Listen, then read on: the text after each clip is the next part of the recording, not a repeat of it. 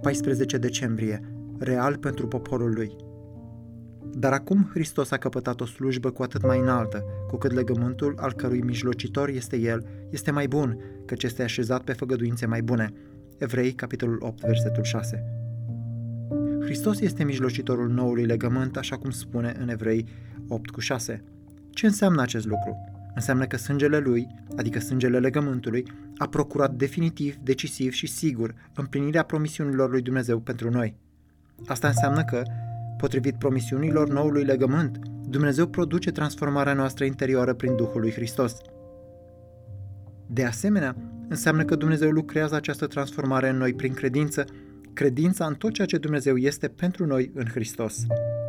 Noul legământ este procurat prin sângele lui Hristos, pus în aplicare prin Duhul lui Hristos și însușit prin credința în Hristos.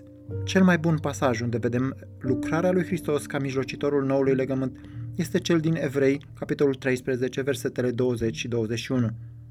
Dumnezeul păcii, care prin sângele legământului celui veșnic l-a sculat din morți pe Domnul nostru Isus, marele păstor al oilor, să vă facă de săvârșiți în orice lucru bun, ca să faceți voia Lui și să lucreze în noi ce este plăcut prin Isus Hristos. A Lui să fie slava în vecii vecilor. Amin.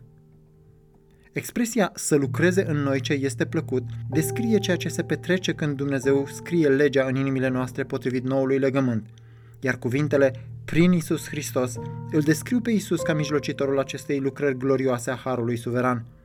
De aceea, sensul Crăciunului nu este doar că Dumnezeu înlocuiește umbrele cu realitatea, ci El ia realitatea și o face reală în poporul său. El o scrie pe inimile noastre. El nu lasă darul mântuirii și al transformării sub un pom de Crăciun, dacă este să vorbim așa, lăsându-te pe tine să-l ridici de acolo ulterior prin puterile tale.